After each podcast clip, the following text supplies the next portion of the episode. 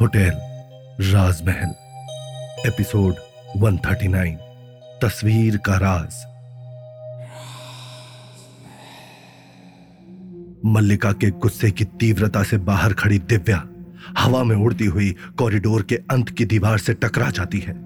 जिस वजह से वहाँ रखे कुछ शो पीसेस भी टकराकर दिव्या के ऊपर गिर जाते हैं। मल्लिका के एक ही इशारे से कमरे में रखी कुर्सियाँ हवा में उड़ जाती हैं और विशाल पर तीर की तरह एक के बाद एक जाकर टकराने लगती हैं। विशाल किसी तरह खुद को संभालता है और उसके हाथ में पकड़ी हुई फ़ोटो को दिखाते हुए मल्लिका से कहता है तुम चाहे जितने भी सितम कर लो, लेकिन यह मेरा वादा है कि मैं भी इस फोटोग्राफ की, आह, हकीकत जानकर रहूँगा। इतना कहकर विशाल मल्लिका के कमरे से जैसे तैसे करके निकल जाता है। कमरे से बाहर निकलते ही विशाल ने देखा कि दिव्या कॉरिडोर के एक किनारे पर लहू लुहान सी जख्मी हालत में पड़ी हुई है। दिव्या की हालत देखकर विशाल समझ गया कि हो ना हो, ये सब मल्लिका के उस गुस्से की वजह से ही हुआ है। विशाल दौड़ते हुए दिव्या के पास गया और उसे सहारा देकर उठाते हुए बोला, तुम तुम यहाँ क्या कर रही हो दिव्या? तुम्हें तो नीचे रिसेप्शन पर होना चाहिए था ना?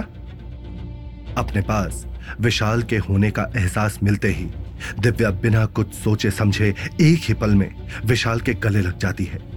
यह देखकर विशाल को लगा कि शायद दिव्या डर के मारे उसके गले लग गई है, जिस वजह से विशाल दिव्या को सहारा देते हुए नीचे रिसेप्शन की ओर ले जाता है। रिसेप्शन पर पहुँचते ही दिव्या अब तक थोड़े अपने होश में आ गई है। जिस वजह से विशाल की आँखों में देखकर दिव्या को फिर से विशाल की वही बात याद आ जाती है, जो विशाल ने मल्लिका को कही थी। और उस बात को याद करते ही दिव्या के दिलो दिमाग में विशाल के लिए बेहिसाब प्यार उमड़ आता है।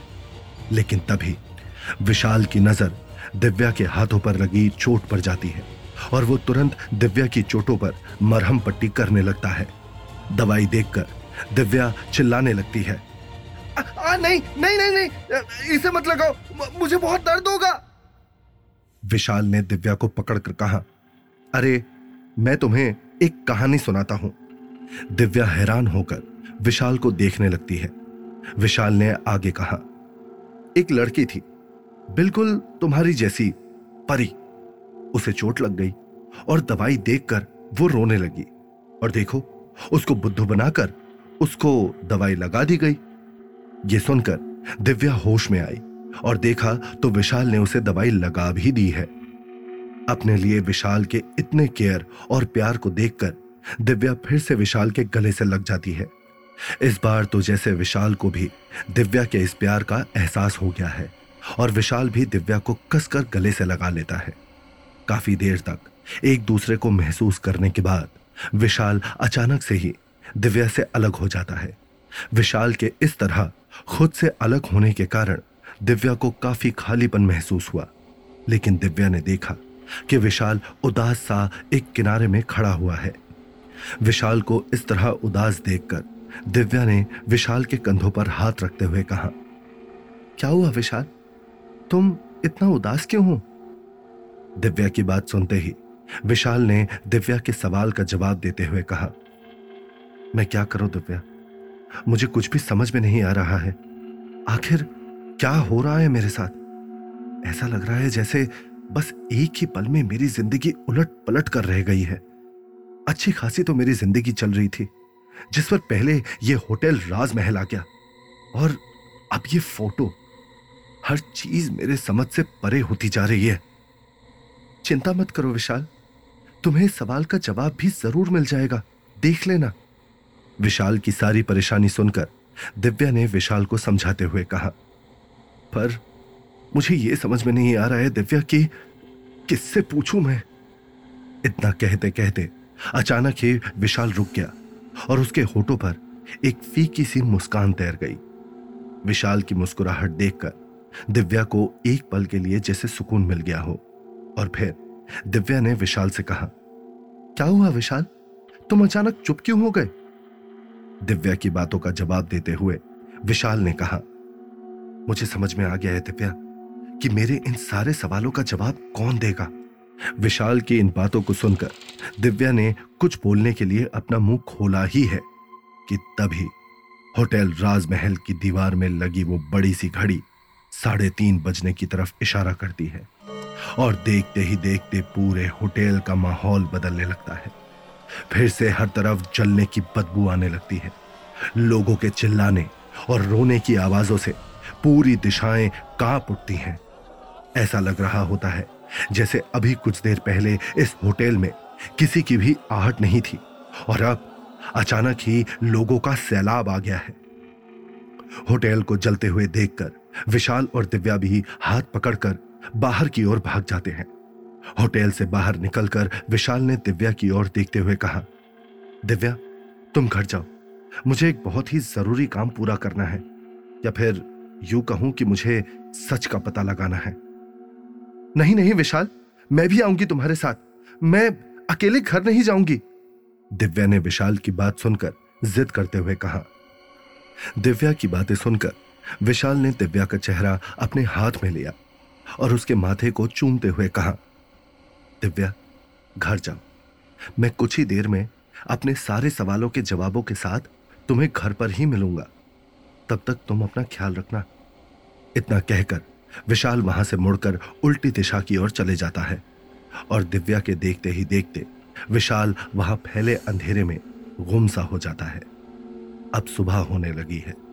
धीरे धीरे करके उजाला अंधकार को अपने अंदर समेटता जा रहा है। विशाल एक चाय की टपरी पर बैठा हुआ है। तभी विशाल को वो शख्स नज़र आया, जिसका इंतज़ार वो पिछले आधे घंटे से कर रहा था। शुक्र है अमन, तुम आ तो गए। मुझे लगा हर बार की तरह इस बार भी तुम मुझे धोखा ही दे दोगे। विशाल ने अमन की ओर देखते हुए कहा, विशाल इस बात को बखूबी जानता है कि विशाल से जुड़ी सारी बातें अगर कोई उसे सही ढंग से बता सकता है तो वो है सिर्फ़ और सिर्फ़ अमन, क्योंकि उस तस्वीर में अमन भी मौजूद है। अरे, क्या हुआ यार विशाल? तुझे हर काम इतनी सुबह सुबह ही क्यों करना होता है? अमन ने ऊंगते हुए अपने हाथों से अपनी आँखें मलते हुए कहा, तुझे अपनी नींद की पड़ी है और यहाँ मेरी पूरी ज़िंदगी उजड़ने को खड़ी है। विशाल ने चिढ़ते हुए अमन से कहा, बता, आखिर बात क्या है? या मुझ पर चिढ़ता ही रहेगा? अमन ने विशाल की ओर बड़ी मुश्किल से अपनी आँखें खोलकर देखते हुए कहा, ऐसी बात है तो मुझे यह बता कि मेरा नाम क्या है? विशाल ने तपाक से अमन की ओर देखते हुए कहा, क्या? तू पागल हो गया है क्या विशाल? या सुबह सुबह नशा करके बैठा हुआ है? ये कैसा बेतु का सवाल पूछ रहा है तू मुझसे? अमन ने झुंझलाते हुए विशाल से कहा, हाँ, मैं पागल हो गया हूँ अमन। ये देख, इस फ़ोटो को देख। और बता मुझे सच क्या है। विशाल ने अमन की ओर उस फ़ोटो को बढ़ाते हुए कहा। उस फ़ोटो को देखकर तो जैसे अमन की आँखों से नींद ही भाग गई और वो हड़बड़ाते हुए विशाल से बोला ये, ये, ये सब क्या है विशाल? अमन की बात सुनकर विशाल झुंझलाते हुए बोला यही तो मैं तुझसे जानना चाहता हूँ अमन कि ये सब क्या है। मैं जानता हूँ कि तू सारी बात जानता है इसलिए मैं तुझसे रिक्वेस्ट करता हूँ। कि प्लीज़ मुझे बता दे, ये सब क्या है? मेरी पूरी ज़िंदगी उलझ गई है, अमन। प्लीज़ मेरी मदद कर। एक तू ही है जो मेरी मदद कर सकता है। तू पागल हो गया है क्या, विशाल? मैं इन सब में कहा हूँ? मैं नहीं जानता इन सब के बारे में। प्लीज़ मुझे इन सब चीज़ों में मत घसीट। अमन ने विशाल के हाथों को पकड़ते हुए कहा, तू इन सब में कहा है? गौर से इस फ़ोटो को देख, अमन। मेरे बगल में खड़ा हुआ शख्स तू ही है। जो इस फ़ोटो में खुशी खुशी तालियाँ बजा रहा है। विशाल ने फ़ोटो की तरफ़ इशारा करते हुए अमन से कहा, फ़ोटो में अपनी तस्वीर देखकर अचानक अमन के चेहरे की हवाइयाँ उड़ने लगी और वो विशाल के देखते ही देखते उठ खड़ा हुआ और अचानक से वहाँ से भाग गया। अमन को इस तरह से भागते हुए देखकर विशाल ने आवाज़ लगाते हुए कहा, अमन, रुक जा! मेरी मदद कर यार! मैं तुझे कुछ भी नहीं कहूँगा। पर अमन विशाल की बातों का जवाब तब देता जब वो वहाँ होता। वो तो इस तरह से भागा जैसे उसने उस फ़ोटो में कोई भूत देख लिया हो। अमन को इस तरह से वहाँ से भागते हुए देखकर विशाल ने अपने आप से कहा, ज़रूर कुछ ना कुछ बात तो है, जो मुझे नहीं पता, लेकिन बाकी सारे लोगों को बखूबी पता है। तभी जिस किसी से भी इस बारे में बात करूँ वो या तो गुस्सा हो जाता है, या फिर मुझे चकमा देकर भाग जाता है। लेकिन मैं भी इसका पता लगाकर ही रहूँगा। विशाल ने कुछ सोचते हुए कहा, मैं एक काम करता हूँ। मैं अमन के ही घर जाकर देखता हूँ। शायद अमन मुझे वहाँ मिल जाए। तब मैं उसे वहीं पकड़कर इस सच्चाई के बारे में सारी बातें पता कर लूँगा। अपने आप से बातें करते हुए विशाल अमन के घर की ओर चला जाता है। लेकिन वही हुआ। जिस चीज़ का शक विशाल को पहले से ही था अमन के घर पर कोई मौजूद ही नहीं था। उस चाय की टपरी से भागने के बाद अमन लौटकर अपने घर आया ही नहीं था। यह देखकर विशाल वापस अपने घर की तरफ़ चले जाता है। बेचारा ये विशाल कितना बदकिस्मत है यार। विशाल के दाएँ तरफ़ से बंसी ने कहा सही कहा तूने। मुझे तो इस पर बहुत तरस आ रहा है। बंसी की बात सुनकर विशाल के बाएँ तरफ़ से मुरली ने कहा हाँ, लेकिन मुझे तो डर लगता है कि कहीं इसके साथ रहते रहते मैं भी बदकिस्मत ना बन जाऊँ। विशाल के दाएँ तरफ़ से बंसी ने मुरली से कहा तुम दोनों थोड़ी देर के लिए चुप हो जाओगे तो क्या जाएगा? देख नहीं सकते मैं कितना परेशान हूँ। विशाल ने झुंझलाते हुए उन दोनों से कहा विशाल जैसे ही घर पहुँचा, दिव्या ने उसे कसकर गले से लगा लिया और सवालों की बौछार विशाल के ऊपर कर दिए। क्या हुआ विशाल? तुम्हें मिला अपने सवालों का जवाब? किससे मिलने गए थे तुम? बोलो ना विशाल, तुम कुछ बोल क्यों नहीं रहे? दिव्या ने विशाल से सवाल करते हुए कहा, अरे बोलने दोगी तभी तो कुछ बताऊँगा ना मेरी माँ। विशाल ने मुस्कुराते हुए दिव्या से कहा, अब, सॉरी विशाल, अब मैं कुछ नहीं बोलूँगी, तुम बोलो। बताओ, क्या हुआ? विशाल की बात सुनकर दिव्या ने बड़े ही प्यार से अपने दोनों कानों को हाथों से पकड़कर सॉरी बोलते हुए विशाल से कहा। दिव्या की बातें सुनकर विशाल ने उसे पूरी बात बताई कि किस तरह वो अमन से मिला और उस फ़ोटो को देखते ही अमन वहाँ से भाग खड़ा हुआ। वो अमन ना, मुझे शुरू से ही पसंद नहीं है। पता नहीं तुमने उससे दोस्ती कैसे कर ली? कुछ ऐसा खास भी तो नहीं है उसमें? अजीब सा लड़का है और बहुत घूरते भी रहता है। मेरी बात मानो तो तुम भी उससे दोस्ती तोड़ दो। विशाल की सारी बातें सुनकर दिव्या ने भी अमन के लिए अपनी चिड़ को विशाल के सामने ज़ाहिर करते हुए कहा यह सब बात तो ठीक है दिव्या, लेकिन सोचने वाली बात तो यह है कि पहले तो अमन ने मुझे साफ़ साफ़ मना कर दिया कि वो इस बारे में कुछ नहीं जानता। पर जैसे ही मैंने उसे फ़ोटो में गौर करने के लिए कहा और उसे उसकी अपनी तस्वीर इस फ़ोटो में दिखाई। फ़ोटो देखते ही उसके चेहरे का तो जैसे रंग ही उड़ गया और वो वहाँ से भाग खड़ा हुआ। विशाल ने अपनी परेशानियों को दिव्या के सामने कहा।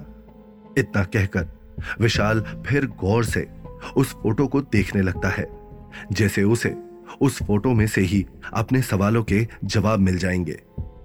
उस फ़ोटो को देखने के बाद भी जब विशाल को कुछ भी समझ में नहीं आता तब वो झुंझलाते हुए फ़ोटो को टेबल पर पटक कर अपने कमरे की तरफ़ जाने लगता है। विशाल को परेशान देखकर दिव्या को भी बहुत बुरा लग रहा होता है। लेकिन चलते चलते अचानक विशाल के कदम रुक जाते हैं। जैसे उसे किसी चीज़ का एहसास हुआ हो।